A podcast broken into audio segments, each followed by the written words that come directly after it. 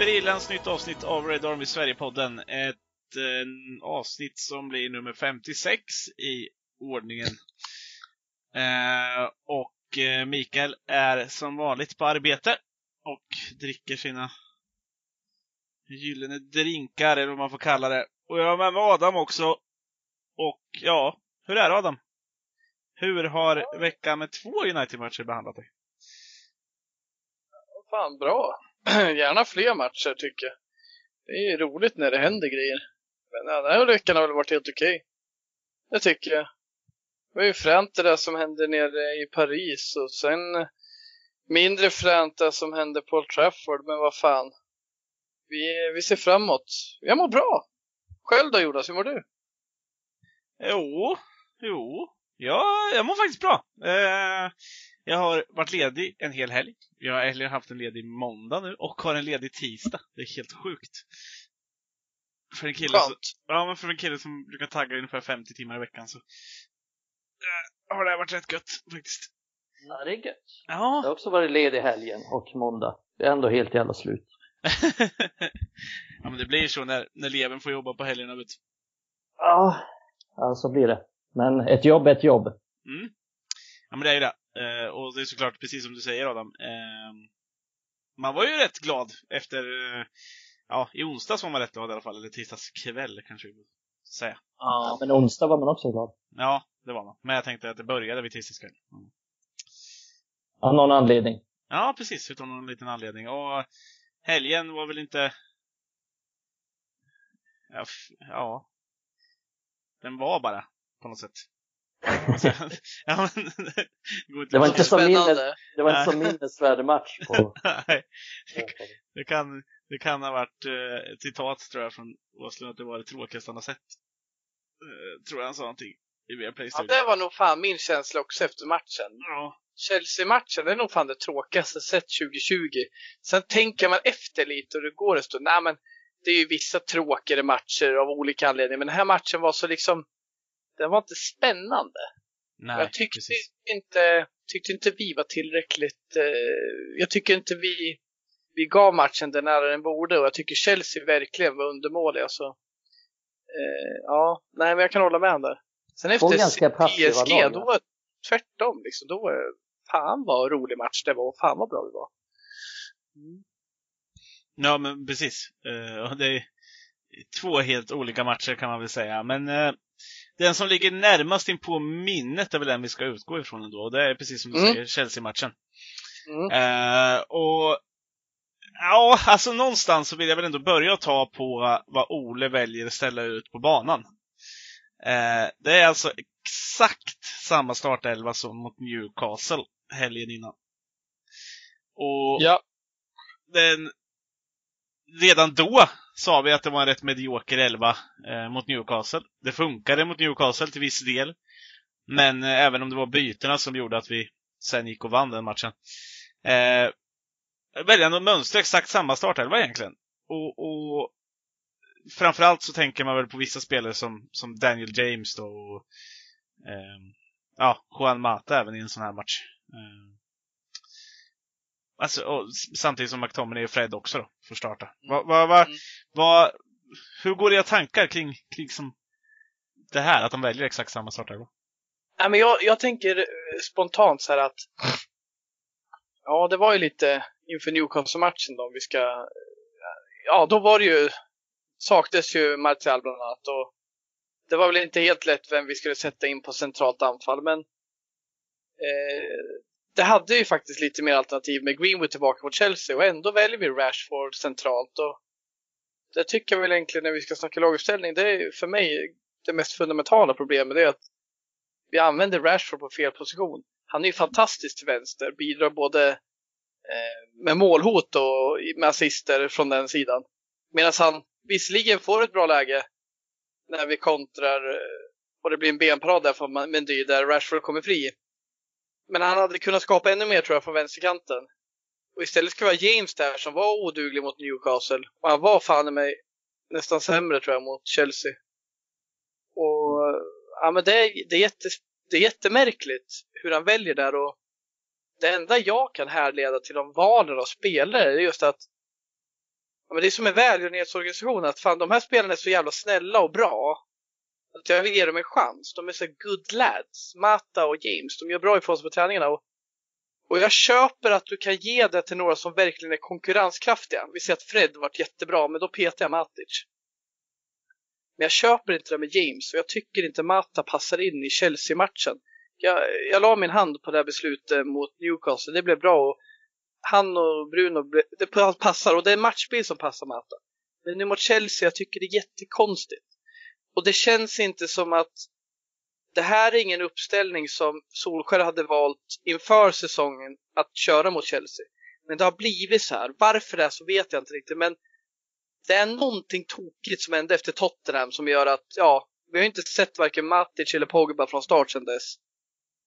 Och jag tror det handlar mer om kvalitet. För Pogba har inte varit dåligt, men det är något mer där med de här killarna. Han kommer inte överens med det. Truppen nu helt enkelt. Det är helt galet annars. Varför i helvete startar man James? Så bra kan inte han vara på träningarna. Eller? Nej, men han vill... Jag var inne på det lite inför Newcastle. Att han vill ha någon slags stabilitet. Att han vill komma tillbaks till det. Någon slags trygghet som han kände att hade helt försvunnit då mot Tottenham. Mm. Och det kan jag väl till viss del köpa. Det funkar mot Newcastle. Han trodde att det skulle funka nu, men det gjorde det inte det. Och det är lite konstigt med tanke på hur bra vi var taktiskt mot PSG. Och hur bra allting fungerar. Och att han... liksom går ifrån det lite. Han går tillbaka till sitt 4-2-3-1. Och så spelar med de här yttrarna när vi inte har några yttrar. För det blir extra problematiskt när Martial är avstängd. Och Rashford måste kliva in centralt. Då har vi ännu färre kvalitet på kanterna.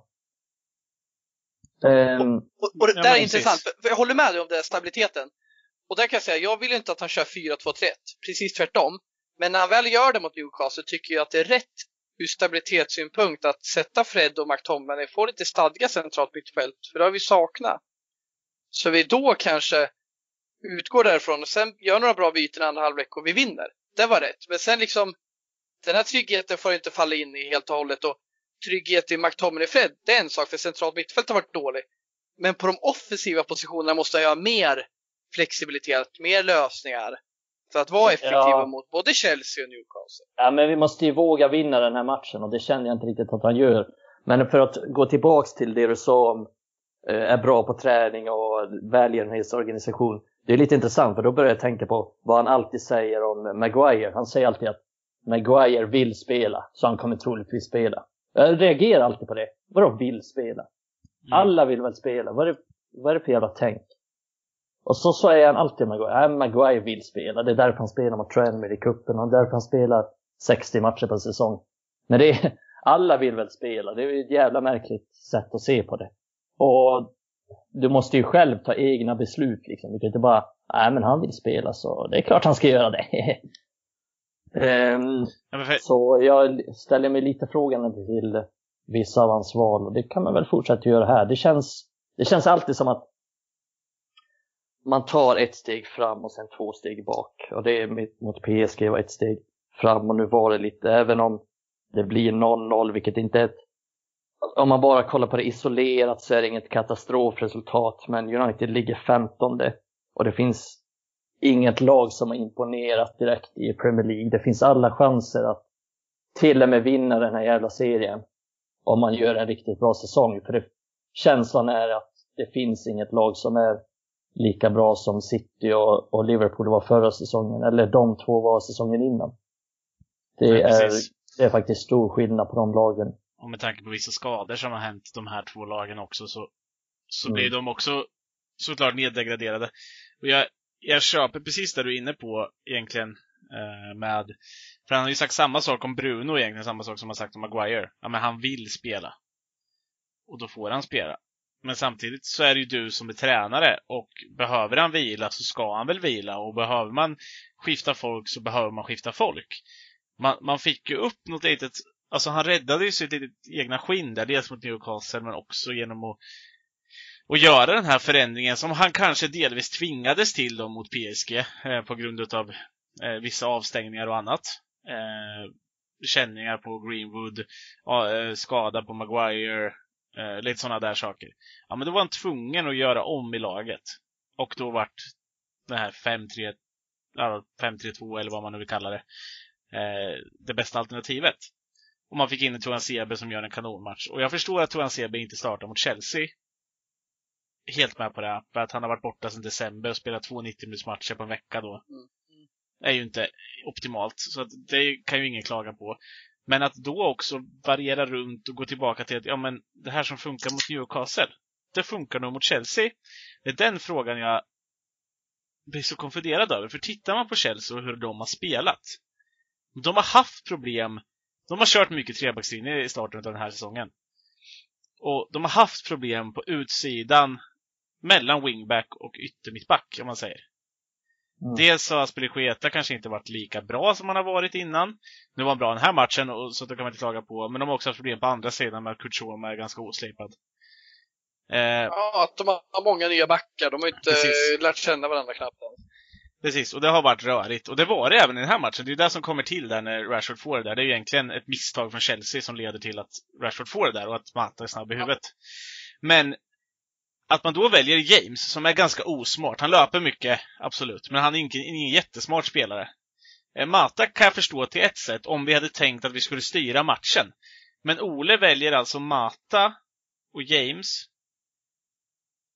Det är två helt olika spelare som behövs i två helt olika sätt att spela. James var som bäst när vi spelade, när han spelade 2 på topp förra året i den här 5-3-2an, när han spelade med som en av anfallarna i en riktigt kontringsfotboll. Då var han ganska bra. Men och då sätter in Mata när vi backar hem i som vi gör i början. Då är Mata rent sagt usel. Det är som att göra Mata en björntjänst och spela i det spelet. Och där någonstans så fastnar hela mitt tänk så här, men det blir ju väldigt konstigt. Och han gör ju ingenting alltså det blir inget konsekvent utav det. Man blir liksom så här. Jag blir så irriterad, jag blir så konfunderad. Och jag satt och frågade mig själv under hela matchen, men vad är det han vill med det här? Ja, men han har en Van de Beek som uppenbarligen är bra på att hitta luckor på bänken. Han har en Pogba. Han gjorde om det i slutet. Han gjorde om mot Newcastle. Nej, mot PSG också i slutet där. Ja, men tog ut Tejes, gick ner på 4 backar. Då var det någon form av, vad skulle ni säga, 4-3-2. Med Pogba lite till vänster och... eller diamant. Ja, ja. 4-4-2 diamant. Ja, lite 4-1-2-1-2 då, om man får säga så då. Ja. Och det var ju jättebra. Då tog han tillbaka kommandot över den matchen. Och då visar han helt plötsligt på att han kan ändra, han kan tänka. Sen om det bara, men på något sätt helt nu så får jag känslan av att det här bara var, det var bara han sköt vilt och träffade rätt mot PSG. Ja, eller ja, så kan det ju vara. Men jag får också någon slags känsla av att han är så jävla nöjd med 0-0, alltså med oavgjort, att inte förlora den här matchen. Och jag förstår inte riktigt varför. Får inte ni också den känslan? Att han är extrem. Det var det här nästan han ville ha. Han ville ha en hållen nolla och han ville inte förlora den här matchen. Vilket gjorde att vi fick se 2 ganska passiva lag. För att jag tycker Chelsea var... Jag har sällan sett dem så här defensiva. De hade inte många spelare på offensiv plan halva. De var jävligt rädda. Och ser vi så här snittposition så hade de bara Pulisic och Timo Werner som snittade mer tid på offensiv plan halva än på defensiv plan halva. Resterande spelare var längre ner. Vilket säger en hel del om hur mycket de ville täppa till. Men det är lite en besvikelse också från Uniteds sida. Från min sida att man inte försöker utnyttja att Chelsea är dåliga försvarsmässigt. Men jag tror att Chelsea var ännu mer rädda om den här poängen än vad United var. Men... och han har ju lärt sig sin läxa. Han kom ju till, om vi ser på den här matchen, där premiären, då kom ju Lampard och spelade offensivt. Men då åkte han ju på 4 kontringar på sig. Även om Chelsea skapade en del den matchen så blev de ju... de blev så straffade på omställningen. Och det ville han ju såklart inte skulle hända nu. Nej. Och det där är intressant du nämner där med att det är fegt liksom inställningen till matchen. För man sitter och frågar sig, varför startar James? Jo, men det tycker jag James gjorde bra hemåt jobbet. Och när det kontrades då körde han i 120 hem så att han kunde hjälpa till. Och han var inte lat liksom, han gjorde ett gott jobb. Det räcker ju inte för oss, men då kommer vi tillbaka till det är en trygghet att få Ola ha någon som gör 100% jobb hem. någon som inte kommer stanna på egen plan halva. För det var det enda jag såg honom göra någonting nytta i matchen. Det var ju att han jobbar ju så jävla mycket och jobbar hem. Mm. Och det blir ju då liksom, ja, vad är det för inställning på hemmaplan mot ett lag som, ja, förutom oss är det som släpper in nästan mest i ligan. Alltså de har ju släppt in massa mål, Chelsea. Och släppt in 3 mot West Brom, 3 mot Southampton. Klart som fan vi ska göra mål på dem och våga satsa. Det ska vi inte köra helt galet offensivt, men det är klart vi ska gå för att vinna. Så jag tycker också det var lite fegspel. Jag tycker det är konstigt efter matchen, för man ser när Lampard och Solskär skakar hand. Då ska ju Solskär vara lite besviken, tycker jag. Och det här är ju ytligt bara. Men det är ju vad jag ser, det är liksom att Solskär ler. Och ska du skoja till det med Lampard. Lampard däremot är rätt tjurig, han vill ju bara gå därifrån. Lampard däremot borde ju vara glad. Han får ju med sig en poäng. Ja, det var dåligt bra väder tyckte Lampard. Ja, men det är fan, ja precis. Ja, men Lampard ska vara glad för en poäng. Solskär ska inte vara glad, men han är ju nöjd på en jävla vis. Och det är ju... Stort jävla leende var det. Ja, det är pinsamt tycker jag. Och jag så här, ja vad fan. Det är klart, jag håller med dig som du sa Mikael förut, att en poäng är inte dumt inför. Och det är över en säsong inte det illa. Vi kan fortfarande nå bra resultat, men vi hade möjligheten och vi tog den inte. Och vi, som jag känner, vi tar ut spelare som vi liksom litar på lite. Och då har jag ett problem med om det är Mata och James han litar på. Han väljer samma spel han gjorde på Newcastle, som inte var bra mot Newcastle. Vi vann med 4-1, men vi gjorde alla målen typ i slutet på matchen. Och då hade Van de Beek och Pogba kommit in och satt sin prägel. Det var alltså inte att vi hade McTominay och Fred på centralt mittfält, eller att vi hade James på plan från start som gjorde att vi var bra, eller att Rashford var central anfallare. Exakt, och det glömmer man bort lite. Det är så jävla sjukt. Det glömmer man bort lite. Det är efter byterna som vi vinner matcher. Det är inte för att vi vinner inte mot Newcastle för att James startar. Vi vinner för att vi byter in Pogba då på slutet. Ja. Det är därför vi vinner då när mål kommer. Och det är så lätt att glömma bort, känner jag. För att man ser, ja men vi vann mot Newcastle och var jävligt bra mot Newcastle med den här elva. Men det var inte riktigt Daniel James förtjänst att vi vann mot Newcastle. Och nu tycker jag att även om han blir utbytt ganska tidigt, så känner jag ändå att han ska inte ens komma ut i andra halvlek. Nej. Vi slösar bort. Nu har jag inte riktigt koll, men 50-50 minuten fram blir utbytt. Så vi slösar ändå bort 55 minuter på det här. Och sen på slutet är det United som går för segern lite. Och ja, vi skapar väl lite där på slutet. Greenwood skapar ju mer på 10 minuter än vad James gör på hela matchen. Ja. Ja, men så är det ju.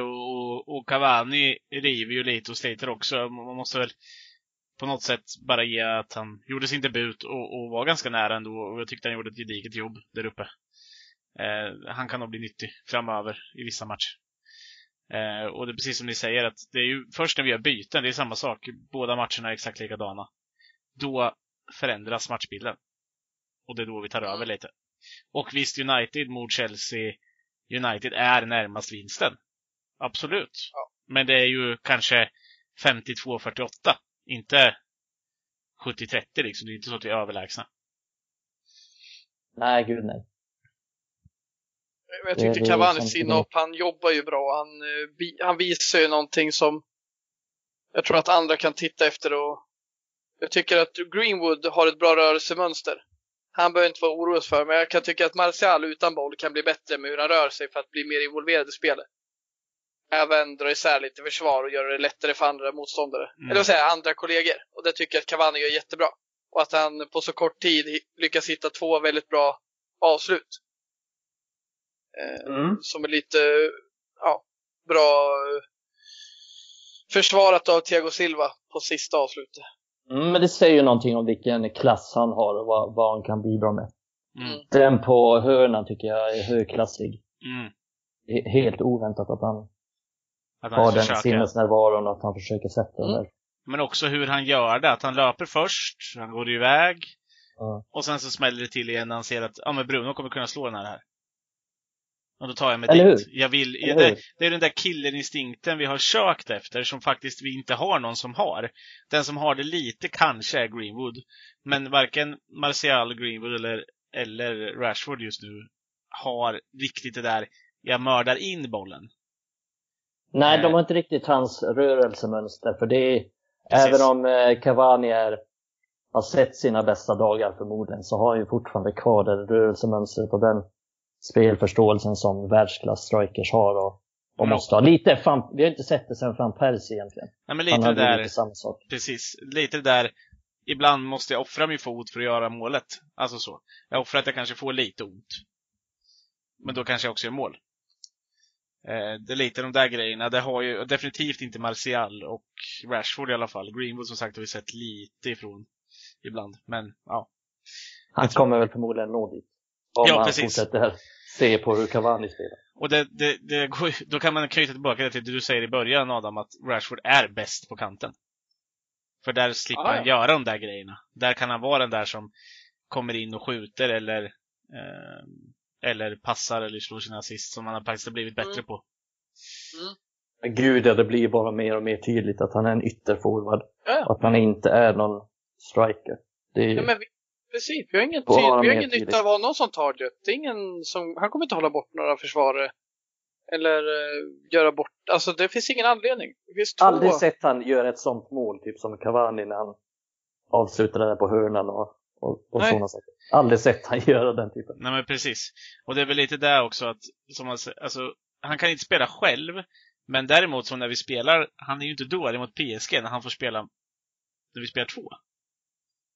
Då är Rashford däremot bra. Nej, det är en annan femma, men det kräver en annan sak. Då är det mycket mer djupled. Du behöver inte alls vara lika bra target. Nej, och man kan variera mycket mer, och de kan söka sig utåt. För att det vart nästan mer mot PSG, så vart det nästan mer 3-4-3 ett tag. För det var Bruno som kom upp emellan Martial och Rashford och liksom var mer central forward i alla fall i pressspelet. Och då blir han ju kvar där ibland när vi vinner boll högt upp också. Jag hatar att vi inte kan spela som vi gjorde mot PSG varje gång. Det är sådana jävla djupa dalar och... Precis, men jag ser inte varför vi inte kan utnyttja den här. Alltså tittar man till våran truppebredd nu när vi har Alex Tejes, alltså så kommer vi ju kunna använda den här taktiken som man använder mot PSG i ganska många matcher. För att det är ingen taktik som är jättedålig mot sämre lag heller. Det gör att vi kan skjuta upp våra ytterbackar högre, bara man använder rätt folk på rätt platser liksom. Jag håller med. Tejas är ju mer alternativ. Jag vill slå ett slag för Daniel James som någon slags wingback också i framtiden. I alla fall testa det och se hur det blir. Det är lite så. I så fall ska det vara högre kanten. Ja, såklart. Men ni förstår nog vad jag menar i alla fall. När jag söker efter där att... Ja, och det är som vi har sagt så 7000 gånger nu. Vi vill ifrån 4-2-3-1. Ja, vi kan ta Luke Shaw på kanterna. Jag är inte helt övertygad att ha den i alla matcher. Däremot nej, inte hellre alla. En 4-2-3-1. Alltså jag har hellre det än 4-2-3-1.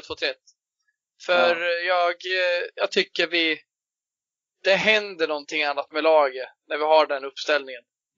Och 4-2-3 däremot, då blir vi så jävla fantasilösa.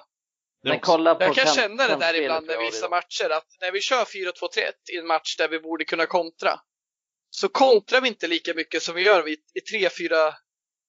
3-4 3, eller vad säger 5-2-1-2. För när vi har fem backar, då blir det så naturligt att det är som att vi inte har så mycket spelare uppåt i planen på kanten och så här, som vi kan använda att ytterbackarna slår upp dem till yttermittfältarna. Då blir det naturligt att det går en längre boll. Det innebär också att det blir rörelse i spel och att man flyttar upp laget och det händer någonting. När vi kör 4-2-3, då blir det ingen rörelse alls, för där finns alltid spelare tillgängliga och vi kan nå dem på fötterna. Och sen passar vi tillbaka och sen hem igen. Så det finns någon dynamik att vinna i bara att köra fembackslinje, även fast det kanske inte är det som får oss att se mest offensiv ut på pappret. Men mentalt för spelarna så blir det mer löpningar, djupled från Martial och Rashford när vi kör fembackslinje. Ja, men det är bara att kolla på kanterna vi har mot Chelsea. Det är så jävla okreativa kanter. Vi har ju Luke Shaw och James, och så har vi Mata och Wan-Bissaka. Det blir ingenting. Och det är Luke Shaw helt fantastisk i en trebackslinje som en av mittbackarna. Men någon ytterback, det är han fortfarande inte efter över 5 år i klubben. Ja, men han är ju där. Han gör ju inte bort sig defensivt mot Chelsea. Det gör han inte. Men det har han ju nästan aldrig gjort. Det är egentligen bara Tottenham-matchen som varit riktigt bedrövlig på sista tid. Alltså sista åren kanske, där han har gjort en riktigt dålig defensiv insats. Men när vi spelar den här 4-2-13 så är det också väldigt mycket ytterbackarna som måste hjälpa till. Jag förväntas vara kreativa och det är han inte. Nej, inte det är en av anledningarna till att det är usel taktik. 4-2-3-1, det kanske hade sett bättre ut om vi hade haft Roberto Carlos till vänster och Cafu till höger och bara malde upp och ner i kanterna och bara mata inlägg. Mm. Då tror jag till och med att det hade blivit nickmål från Greenwood och Igalo. Ja, lite mer vältränad Carlos än Luke Shaw, va? Till och med i dagsläget. Så det är ju det. Det är faktiskt en av största anledningarna till att jag tycker 4-2-3 är oduglig. För den kräver mycket från våra ytterbackar, men idag levererar de inte. Fan vad det känns att vi tjatar den här jävla 4-2-3. Kan vi inte bara slippa det nu? Fan, piss trött på den. Usch, det känns som att vi också bara så här, repeterar samma sak. Men det är ju för att vår tränare repeterar samma sak. Så vi måste ju också vara som papegojer här och snacka om samma sak. Helvete. Och jag kan försvara Ole att han startar med McTominay och Fred i de här matcherna. Han har gjort det 3 matcher i rad nu. Jag tycker det är rätt. Fan, vi behöver stadga. Jag tycker de är bra ifrån sig. Jag vill ha ut mer av vårt centrala mittfält. Men tills vidare, det har inte funkat med Matic och Pogba. Och han har inte vågat testa VDB som en av dem. Jag köper att han gör det. Däremot säger inte det liksom att det är rätt på lång sikt. Men att fan liksom det är inte där problemet är, tycker jag. Det är ju framförallt på de offensiva positionerna jag tycker det var fögt kastligt att ha Mata eller James då. Men jag vet inte om ni känner med Fred och McTominay passar ju mot Chelsea liksom. Ja, men Fred, han har ju skapat någon förkärlek till att jävlas med Kanté och sådär. Ja, alltså jag hade inte protesterat mot det på förhand. Det var inte så att jag skrek, vad fan gör Fred och McTominay där, när jag såg startelvan. Men jag känner väl lite att det inte blev så bra just den här matchen, eftersom Chelsea var lite mer defensiv vad jag hade förväntat mig. Fred är ju väldigt bra på att vinna boll, men han är väldigt bra på att förlora den direkt efter också. Fred gör ingen jättebra match mot Chelsea, det gör han inte. Men var det där det föll i matchen om man säger så? Nej, det är det väl inte. Nej, men ibland kändes det som att han var slarvig, Fred. Han tappade en del boll. Och det är ju det där när det blir lågt tempo. Det blir det ju när motståndarna backar hem. Det är sant. Men det kändes som att det offensiva spelet kanske fallerar lite på de två ibland. För att det var, jag vet att jag skrev det i gruppen då också, men de är ju återigen rätt tarvliga med boll, båda två. Och det är inte deras starka sidor. De ska inte ha så mycket boll. Det ska ju vara liksom högt tempo. De ska vinna boll och leverera vidare snabbt. Så jag kan ju köpa det ni säger. De var inte klockrena, men jag tycker det var inte där problemet var. Och liksom de gör ändå att vi är lite tryggare defensivt än vi varit med Matic och Pogba. Och jag har varit hårt med Pogba, men Matic har inte heller varit bra. Och det är väl någonstans där att han behöver komma igång och få upp matchtempot ordentligt, som vi har snackat om tidigare. För när han är bra, då är han ju enormt viktig för oss. Och jag tror att Solskjaer saknar det, och kunna ta in Matic i såna här matcher. Båda matcher när vi ska backa hem, och båda när motståndarna backar hem. Ja, men vi har ju varit inne på det tidigare också, att han har inte hittat någon riktigt bra uppställning som har funkat.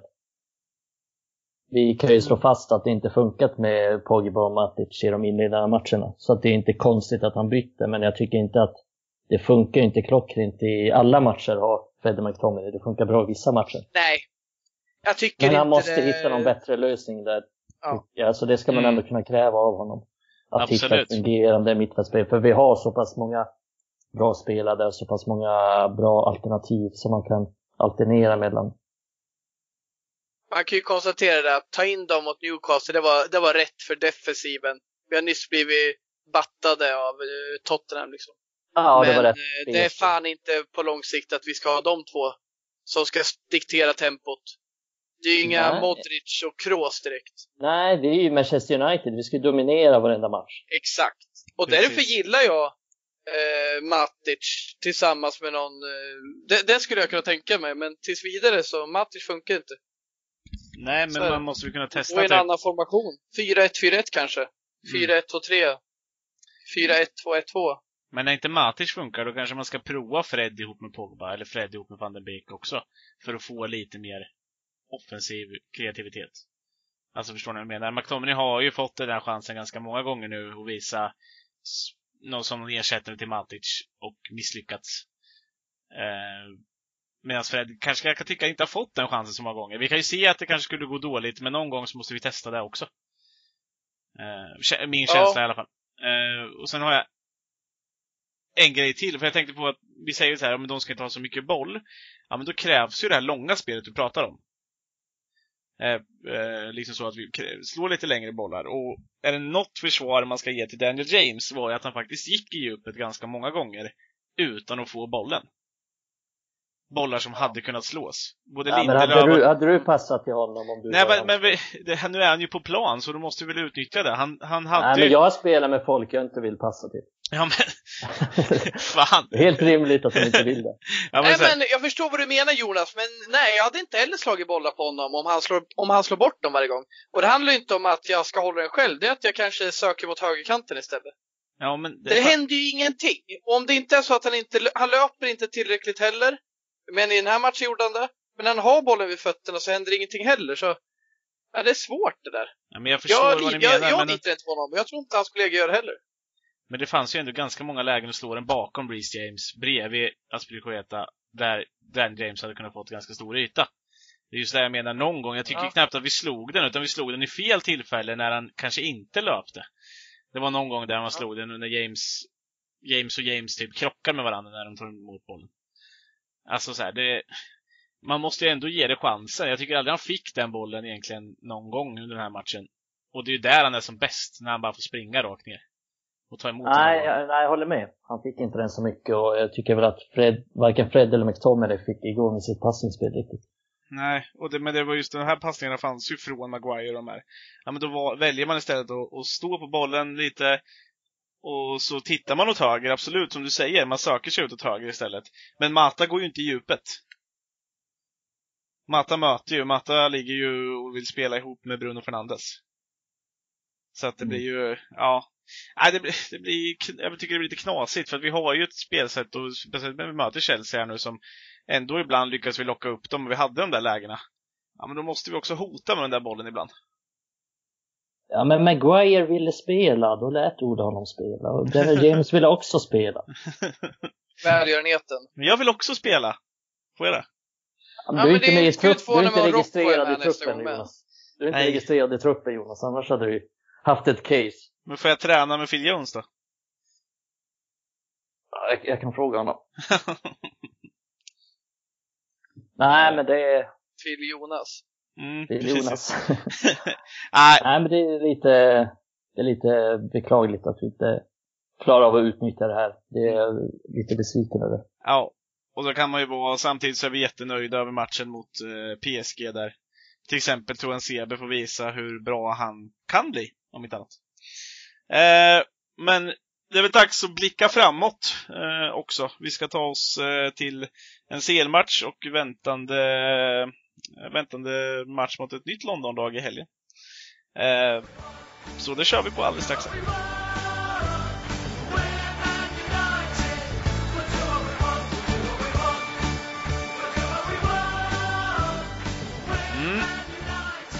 RB Leipzig. Alltså ni är ju så knasiga. Men vi ska prata om RB Leipzig nu. Ja, RB. Ja, RB heter ju inte Red Bull, får inte heta Red Bull, men de heter Red Bull. Vad är det står för? Rasenball Club eller något sånt där? Rasenballsport. Ja, ballsport. Men vadå? De har försökt döpa om det till Red Bull såklart någon gång in. Ja, men de hette väl det ett tag och sen fick de inte heta det. Jag tror att till och med att de hette Red Bull ett tag. Jävla chipsklubb. De har bara funnits sedan 2009 i den nuvarande formen. Fan. Det otäcka är de ändå. Ja, det känns ju som att den här tränarkampen leder väl Leipzig ändå över Manchester United, eller? Om vi nu ska vända tillbaka till att prata ännu mer, Ole. Nagelsmann är spännande. Nagelsmann är spännande. Han gör ju någonting rätt, det gör han ju. Vem fan är som har is? Ja, det är jag. Okay. Blandar en grögg. Nej, men jag köpte is förut. Sjukt nog. Orkade inte stå och göra is för det tar så lång tid. Så jag köpte en påse is. Det var jävligt första gången vi möter den där fanskapen. Mm. Det är ju alltid spännande. Ja. Det är ju det. Det är första gången Och vi får en svensk kamp i det också, högst roligt. Jonas har blivit Aftonbladet här. Svenskkampen mellan Lindelöf och Forsberg. Empa Forsberg. Mellan Västerås och Sundsvall. Ja, precis. Men i alla fall, det är ju ett lag som jag inför när vi såg CL-lottningen, så är det laget jag är mest rädd för faktiskt, av de här lagen vi möter. Ja, vi hade lite otur att vi fick dem från sämre sidningsgruppen så att säga. Precis. Vad har du för gott att komma med runt Leipzig, Adam? Du som är vår motståndarguru. Nej, men det är väl att de har ju inlett säsongen jävligt bra. Och de vann ju senast i sin första gruppspelsmatch mot Istanbul med 2-0. Men även i ligan så har de ju ett förlustfritt register, vilket gör att de leder ligan, Bundesliga, med 1 poäng nu. Och det är ju bara tillfälligt. Det är ett bra lag, men de har ingen chans åt Bayern München i längden, tror inte jag i alla fall. Men i Champions League har de absolut chans att gå vidare. Och jag tror ju det kommer ju stå mellan oss och dem om vi går vidare. Faktiskt. Det var ju semifinal i Champions League förra året. Frejdig fotboll, offensivt och lite otäcka så här, tycker jag. För de kan ju både variera med mycket bollinnehav och lite bollinnehav beroende på vilka de möter. Och som sett ut den här säsongen har de ju haft väldigt mycket bollinnehav, vilket de gör bra. Men även kan de ha mindre bollinnehav och bli väldigt omställningsfotbollsinriktade. Och det är ju vad man var van vid dem för några år sedan, när de slog sig fram innan Nagelsmann kom, så var de ju mycket mer kontringslag då. Men nu de är ganska flexibla. De har många olika uppställningar de kan ställa upp med beroende på vilka de möter och så. Ja, sen har de väl en relativt stabil backlinje ändå, eller? Som har varit ett tag nu med Upamecano, som uppenbarligen United jagade i somras. Som ett exempel. Och ändå så ett slag för Klosterman, för Upamecano är en av de mest intressanta fotbollsspelarna vi har i världen. Defensivt, men Klosterman har ju varit med ett tag och längre än Upamecano håller en jävla hög nivå och är ju trygg. Så den backlinjen har han satt, och det finns även han Konaté som inte spelar så jättemycket, men jävla talang som är lika gammal som Upamecano. Så de har lite där, och sen även offensiven har de ju bytt ut spelare och blev ju av med Werner förra året. Har ju Tevin, det har ju gått förbi mig lite, men jag ju fattar det på senare halvåret att Sörlott som precis. Kom till dem i somras, i min bok var ju aldrig han någon talang för spelare när han var i Premier League. Det var klart han var bra i några matcher, men han var ju liksom inte jämn. Han gjorde ju underverk ifrån sig i turkiska ligan och gjorde kaos där förra året, så då värvade de honom. Och han har ju blivit riktigt styv i korken, för han börjar ju tjafsa med Lasse Lava nu i Norge och sådär. Han tjafsar fan inte med Lasse Lava. Nej, jag förstår att Lasse Lava aldrig varit med om någonting liknande under sina 30 år. Som när Sörlott ifrågasatte hans spelupplägg. Han har fått för mycket luft, den här Sörlott. Nej, det är så mycket med hans utveckling. Han har hängt för mycket med Haaland. Klimpen. Precis, jag vill säga det. Haalands mobbapolare. Riktigt osympatiskt anfallsspel. Ja, riktigt osköna. Men nej, men så det. Och det tror jag passar dem. Och i en sån match låt där alla våra norska lyssnare. Ja, precis. Alltså, Timo Werner är en sån spelare som det är jävligt angenämt att ha en sån när man vill kontra och så. Men Sörlott som en target, stark i boxen. Det är klart då är kanske mer fördelaktigt att ha en sån spelare i matchbilder där de ska idka bollinnehav än just Werner som är en fantastisk jubelspelare, men han är inte tillräckligt bra avslutare för att stänka dit 30 bollar när motståndarna faller ner djupt. Och så har de ju den här ganska allround anfallaren, danske Yusuf, heter han, Jurari Paulsen. Ja, just det. Ja. Som har varit med ett ganska bra tag. i Leipzig och tycker jag är en ganska underskattad spelare för dem. Han är rätt stark både i... Ja, men han är ganska allround, han är ganska snabb, hyfsat stark i luftrummet och lite allt möjligt. Så att det är också något, ett hot som man kan se upp. Alltså, det är ju ett ekonomiskt dopat lag i mångt och mycket som har tagit sig fram onaturligt fort genom ligan och tagit sig upp. Det gick stelt fort till att de kom tvåa från att de klev upp från Zweite Bundesliga. Men det som är intressant här är att ja, de har ju värvat, men det är ju inte någon så här Chelsea-värvningar från 2004 när de bara vräker in drömnamn. Det är ju ett lag. Det är en tränare som satt ihop sitt lag, så ser Poulsen är nyttig och som Marcel Sabitz är en jävligt nyttig spelare. En lagspelare liksom. Klarar det här höga tempot och det vill komma till. Det finns ju mycket i det här laget. Det är ju inte bara individualisterna. Jävla tufft lag att möta. Och det är intressant här. Vad tror ni? För vi är alla överens att de kommer ju vara flexibla i sitt sätt att vara. Men jag tror ju verkligen att Nagelsmann, han vet ju vad som inte funkar bra för United. Så han kommer förmodligen vilja backa hem lite och försöka ge United lite övertag i den här matchen.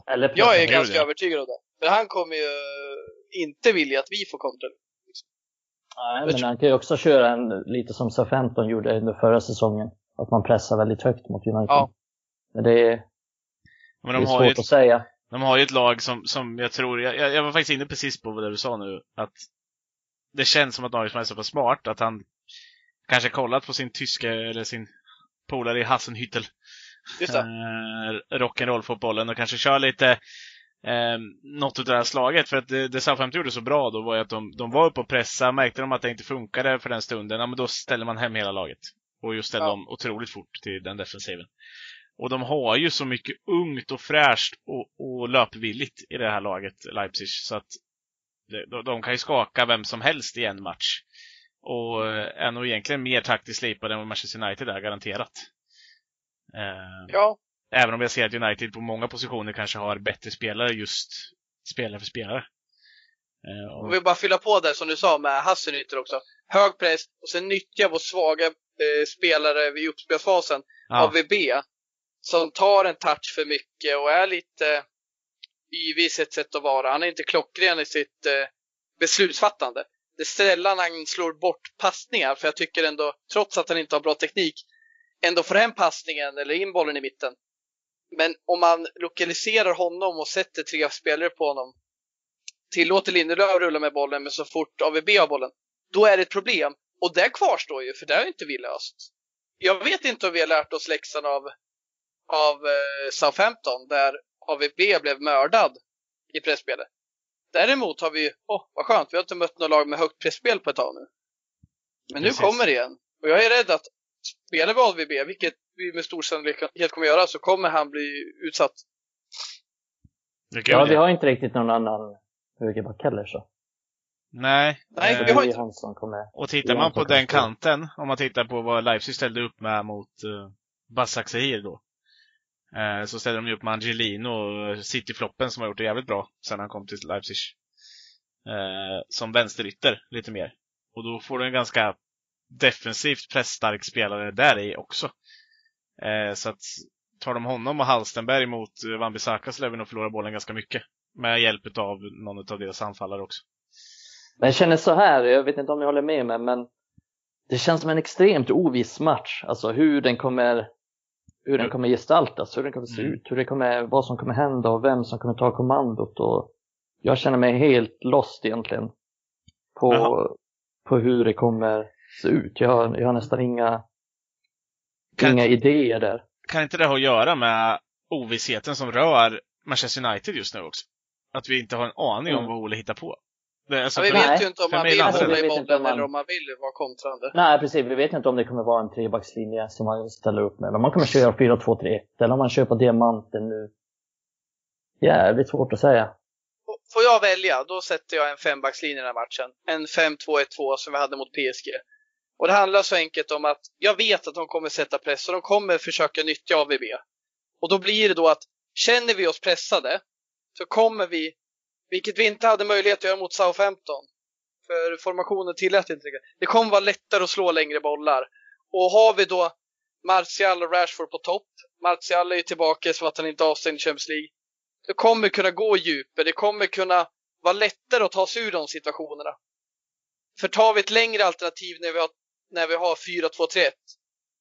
Det är inte lika, vi är inte lika långt upp i plan med våra spelare.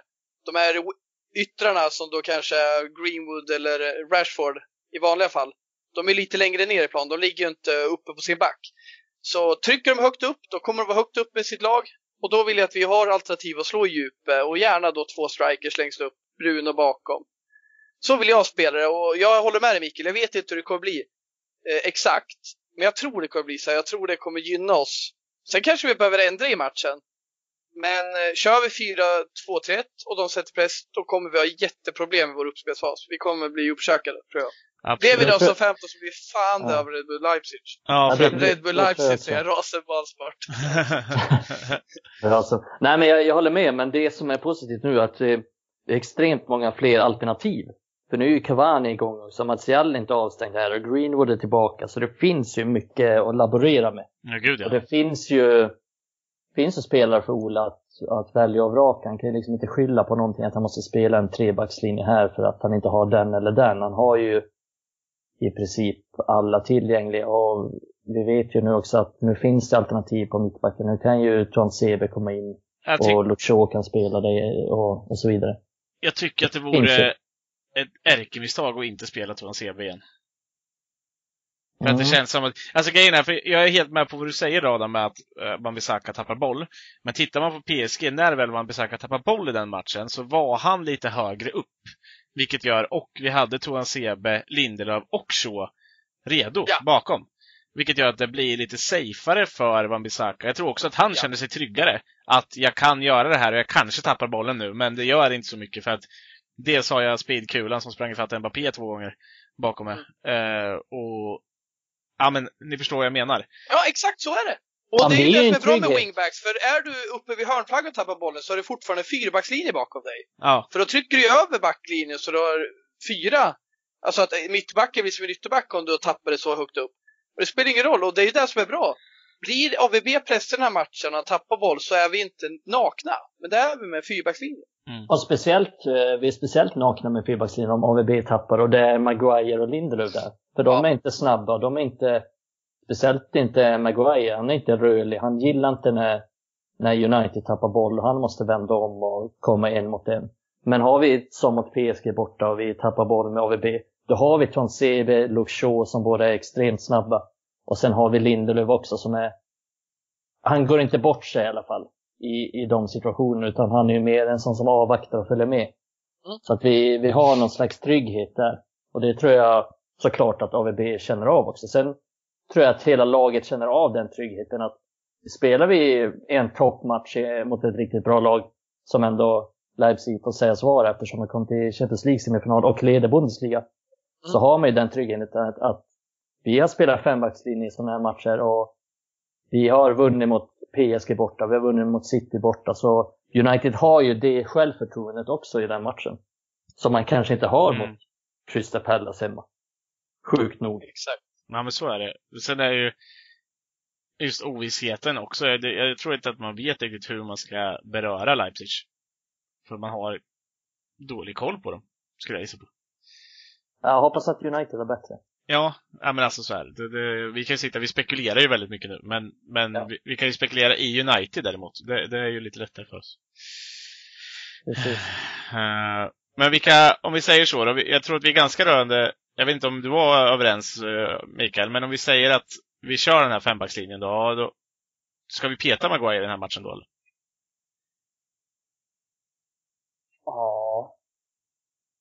Ja. Jag känner inte. Jag skulle kunna ha samma backlinje som mot PSG. Samtidigt känner jag att när vi kör 3-backslinje och vi sjunker ner lägre, vi släpper lika mycket ytor, och där Maguire har snabba spelare runt sig, så är det inte så farligt att ha han. Då ser jag farligare att ha Maguire egentligen i en 4-backslinje där vi trycker upp laget. Där han kan bli ett rundningsmärke för typ Bergwijn eller Shane Long eller vad fan det är. Men på din fråga, nej, jag behöver inte peta honom. Men jag skulle inte bli ledsen om jag var borta, för jag tyckte de gjorde jävligt bra den här backlinjen. Och det funkar bra. Och det handlar ju också om att Togan Sebe var så jävla bra. Han gjorde en väldigt bra match. Och att Luke Shaw är så bra i den. Såklart, och Lindelöf med. Men jag var orolig för Togan Sebe. Det var inte för Lindelöf och Shaw.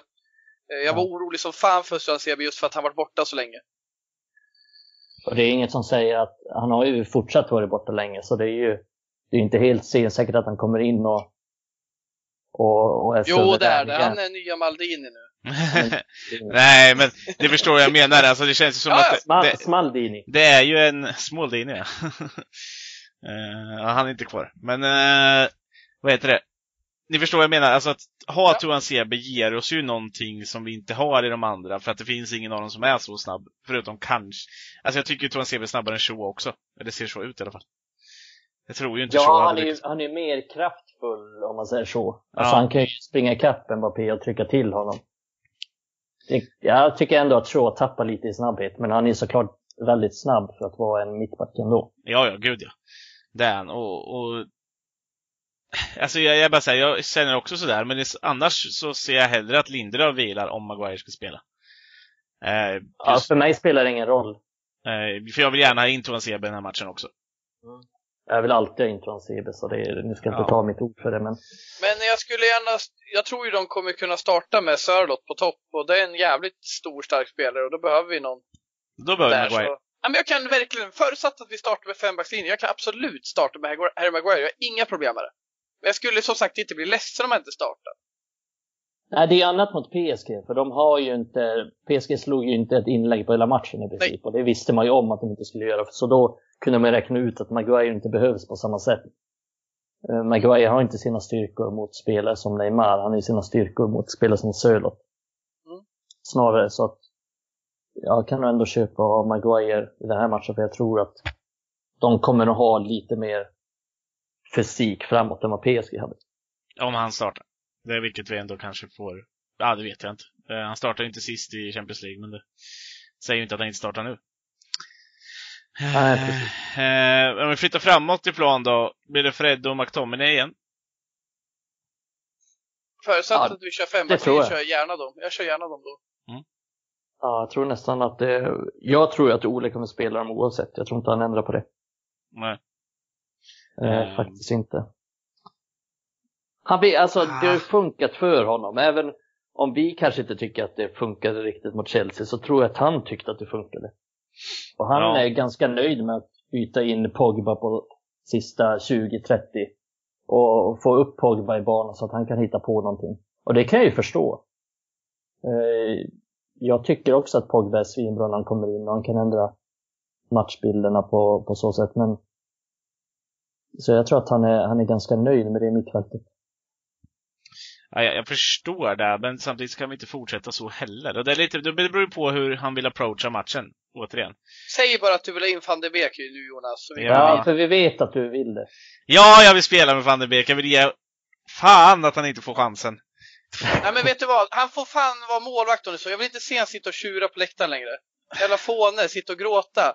Ta in han då. Sätt in han som mittback. Han är ju världsklass. In honom bara. Vem var mest ledsen för att Van de Beek inte fick spela? Jonas eller Van de Beek själv? Ja, det är mycket möjligt. Men alltså... Live-kamera på Jonas när han inte blir inbytt. Jag är en förespråkare av honom för att jag ser hans kvaliteter. Men det beror ju också på... Jag kan förstå att han inte spelar kanske en sån här match om vi vill backa hem. Okej. Det förstår jag. Men vill vi på något sätt ändå tro att Leipzig kanske backar hem och vi vill luckra upp dem, ja då ska han spela, eller Pogba. Men jag tycker nog att vi kanske ska utnyttja att han är löpstark. Och att vi då istället spelar honom. Men han måste ju få visa någon gång. Vad fan? Det finns ju andra som... Någon gång, Jonas! Ja. Det är för fan bara gått 5 Premier League-matcher. Han måste ju få andas lite. Han är för fan knappt skaka hand med hon i köken. Ja, men vad fan. Jag förstår hur du menar, Jonas. Det är klart att fan han ska få spela. Men vadå, Cavani och de har ju för fan... Cavani har ju för knappt pissat på toaletten i omklädningsrummet. Vi är ju en avstängd anfallare. Vi har ju inte tillräckligt material. Jag förstår det, Jonas. Men du måste köpa ner inte. Lite. Nej, men jag köper inte. Matcher mot Newcastle, Southampton, West Flen och fan vad de heter. Då är det klart att fan han ska starta alla. en diamant. Han kom. Han ska 90 minuter, han ska be om att bli utbytt för han inser att fan vad jobbigt det var att spela Premier League. Men du måste ta det lugnt där, han kommer få speltid. Ja, men jag är inte så säker på det. Han är talangfull, han är grym. Ja, men alltså, jag tror också att han kommer. Jag tycker också att det är lite överdriven kritik. För det är jävligt mycket kritik med att han inte fått spela så mycket. Men det kommer komma. Han kommer få sin speltid. Ja, fast ändå så här, han var den som kom först. Alltså man kan inte säga att, han behöver mer tid nu. Alltså det kan inte finnas. I så fall så är det ju ett felköp fortfarande. Ja, man börjar ju fundera på Manchester United handlar om honom eller Solskär eller någon annan som vill ha honom. Ja, men det är ju klart man gör det. Och det är inte konstigt, så den kritiken är ju berättigad eftersom man inte används. Alltså, det är United det handlar om, så det kan ju mycket väl vara ett felköp. Ja, alltså så här, men då jag blir så här, om man nu värvar honom och väljer att värva honom, då måste vi också prova att använda honom. Han har ju varit här nu ganska, nu har han ändå varit tillräckligt länge. Han kom först. Han fick chansen att vara med ett tag. Han fick till och med träningsmatchen. Sen har han spelat mot Luton och 10 minuter i några match. Ja, men alltså det duger inte för mig. Hade våra två första Champions League-matcher varit mot Istanbul på hemmaplan och sen hade vi mött Zorya Luhansk eller någonting på hemmaplan. Ja. Då är jag helt 100 på att han hade fått starta eller hoppat in tidigt. Jag är helt 100. Men de här matcherna har inte passat honom. Sen köper du sig. Jag tycker också det är konstigt att han inte fått mer speltid i till exempel mot... i matcher där James och spelar så. Det är klart som fan Van de Beek hade bidragit med. Men jag tycker man får ha tålamod. Och den här matchspelen tycker inte jag passar han. För jag är övertygad om att det kommer bli en match. Det är bara min. Jag tror det kommer passa oss att köra en trebackslinje. Då saknar jag inte Van de Beek. Men jag saknar en annan formation än 4-2-3-1. Och som du berättade nyligen, Jonas. En diamant vore fantastiskt. Och då kan vi få in både Pogba, Bruno och Van de Beek. Och jag tror det kommer bli skitbra. Ja. Han har löpstyrkan, han går i djupet, han kombinerar. Det är en fantastisk spelare. Men jag är lite trött på det här med att vi är så jävla... Alltså det är som att vi fotbollssupportrar inte har något tålamod. Vi har liksom inget tidsperspektiv. Det är som... Fan, det är bara oktober och folk bara... Han kommer gå i januari. Man bara, vad är det som händer liksom? Alltså så långt har jag inte gått. Efter 20 matcher då kan jag säga att det här blir vårt helvete. Men tills dess så sitter jag lugnt i båten. Ja, fast jag är också så här, jag kommer, eftersom jag också... Han har ändå fått spela en del. Men varenda gång han hoppar in så har han ju inte varit dålig. Han har ju alltid till och med bidragit flera gånger med... han var ju högst inblandad i avgörande mål mot Newcastle. Han var den som vann tillbaka bollen när vi kvitterade mot... Eller när vi tog... när vi vann mot Brighton. Som han fixade den hörnan. Alltså så här... Det är klart, han har hoppat in, spelare trötta och det är klart att det ser bättre ut då. Men oavsett, jag kommer inte bli tillräckligt lugn för att jag får se honom spela en match och han inte gör det bra. Okej. Eller att de går ut och säger att Ole är ärlig. Ja, men jag tycker inte han har varit tillräckligt bra på träningar. McTominay och Fred är så mycket bättre. Eller jag tror att det där är en spelare som Solskär älskar mest av alla. Det är därför han gör honom till supersub. Det är så jävla klockrent. Mm, ja. Är han singel, Jonas? Det är inte den han älskar mig. Det du berättar nu, han är fantastisk att ta in. Han gör om spelbilden. Mm. Han förändrar och gör bra. Det är klart som fan han ska få spela, Jonas. Men det kommer en tid och matchbilden passar han utmärkt. Sen har du och jag olika syn på vad han gör och det respekterar jag. Ja, men det respekterar jag också. Jag respekterar att folk inte tycker att han kanske förtjänar det. Eller att han inte passar in. Alltså, förtjänar var fel ord. Men det är min åsikt i det. Och jag står ganska fast vid den. Och det har kanske ni har märkt. Men, ja, och jag kommer kunna stå fast vid den tills jag blir motbevisad på något sätt. Ja, och jag känner McTominay ska inte starta mot West Bromwich. Men han ska starta mot PSG. Jag tycker det är jättebra. Och jag tycker Van de Beek inte ska starta mot RB Leipzig. Men han ska starta borta mot West Bromwich. Helt klart. Det är olika matchbilder. Olika material. Angenämt med en bred trupp. Ja, det är det. Eller angelämna att vi har ett bra mittfält, absolut. Det var det vi eftersökte också, att vi kan få in en spelare som ger oss lite bredd på mittfältet. Och det är väl det jag tycker att han har gett också. Det är väl, jag känner väl att vi var rörande överens om det. Att han kommer in, men att han kanske inte blir en startspelare eftersom vi har ganska bra mittfält.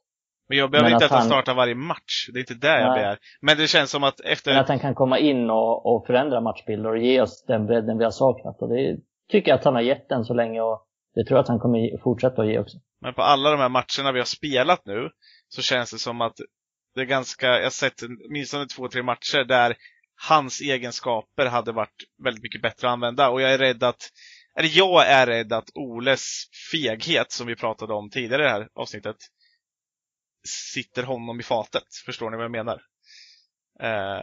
Att han inte vågar ändra om till de här grejerna som gynnar att kunna använda till exempel Van de Beek.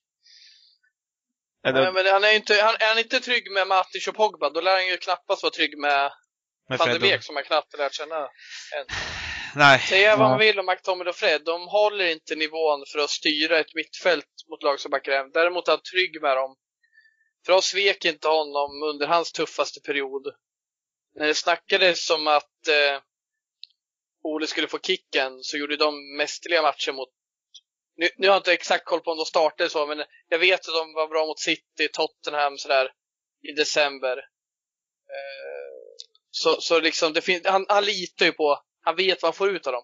Han vet inte riktigt vad han får ut idag av Pogba och Matic i deras form som central mittfältare. Och inte så Van de Beek heller, men såklart Van de Beek ska få chansen. Det kommer, tror jag. Kommer i passande matchbild. Ja.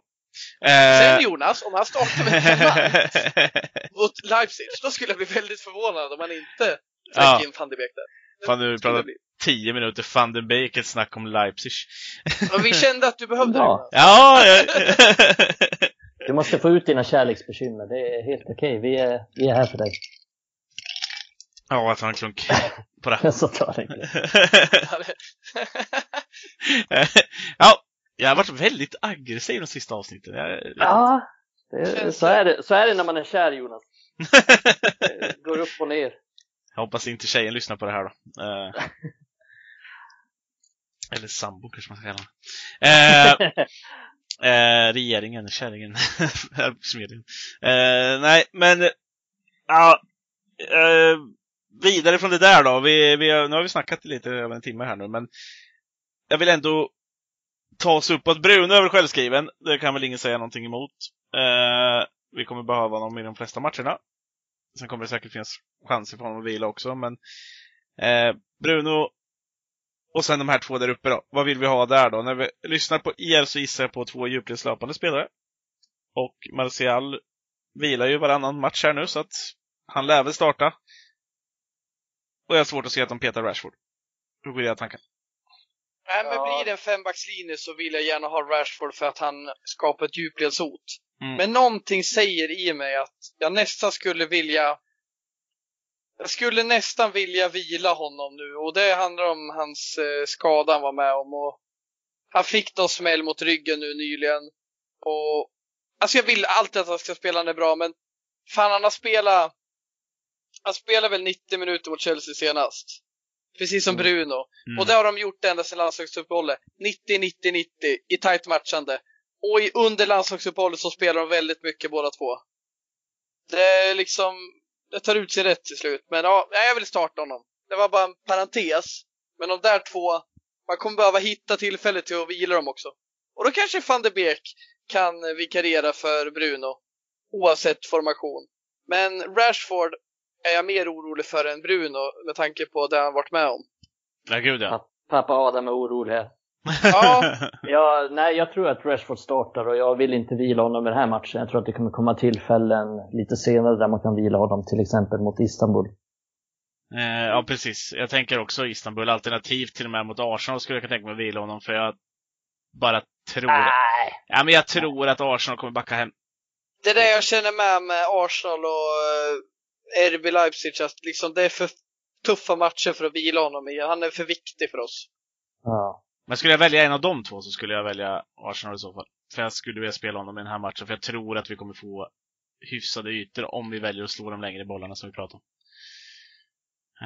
Och sen tror jag inte att det är inte riktigt läge för Cavani att komma in från starten. Nej, det är det inte. Jag tror att han behöver ett inhopp till. Sen vet jag inte formen på Greenwood heller. Nej, Greenwood är alltid bra form, det kan du skriva under. Ska jag skriva under? Okej. Okay. Ja, men det är väl någonstans där. Nu pratar vi inte ytterbackarna direkt, men om vi spelar med den där fembackslinjen så Ja, det förespråkar väl att Tejes då är frisk, för att det ryktades ju i alla fall om någon form av känning. Det var därför han inte fanns med i truppen mot Chelsea. Men då är det ju han på någon form av wingback. Och Wan-Bissaka på andra pratade vi om rätt mycket i och för sig. Och Tejes såg vi vad vi kunde få ut av. Bra hörner, bra inlägg. Ja, det är ju verkligen. Vi vet ju inte riktigt status som du sa. Nej. Men spelar han så är han i dugligt skick, så absolut. Då vill jag ju ha honom. Dels är jag ju rätt trött på att se Luke Shaw som ytterback, vilket ni kanske är med. Men jag nu kommer bort med här, men nej, han har ju egenskaper som ytterback som vi saknar. Och han har bara hans... Jag minns att Alex Ferguson sa en gång att Charlie Adams hörnor, bara det är värt att betala typ 30 miljoner pund för honom. Och bara det är värt att betala för Alex Tejes, för att han har så mycket bättre hörnor och inlägg än alla våra andra spelare. Så jag ser gärna att han finns med om han är i speldugligt skick. Oavsett om det är fyrbackslinje eller fembackslinje faktiskt. Jag ser hellre honom starta även om jag har fyrbackslinje. Just eftersom vi får ett större hot, och han kan slå de där tidiga inläggen också, vilket vi fick befara någon gång i alla fall mot PSG. Ja, det är inte så att Luke Shaw är så jävla bra defensivt som ytterback i fyrbackslinje heller. Han är fan rätt stödare ibland. Och det beror på vem man ställer bakom och lite allt möjligt sånt där också. Så att det finns ju såklart många aspekter att dra in där, men det är klart att man hellre ser... Eller efter det jag såg av Tejes så ser jag hellre om. Vad tror ni det slutar då? Om vi ska avrunda där. Hur tror ni det går? Även om det är svårt att säga.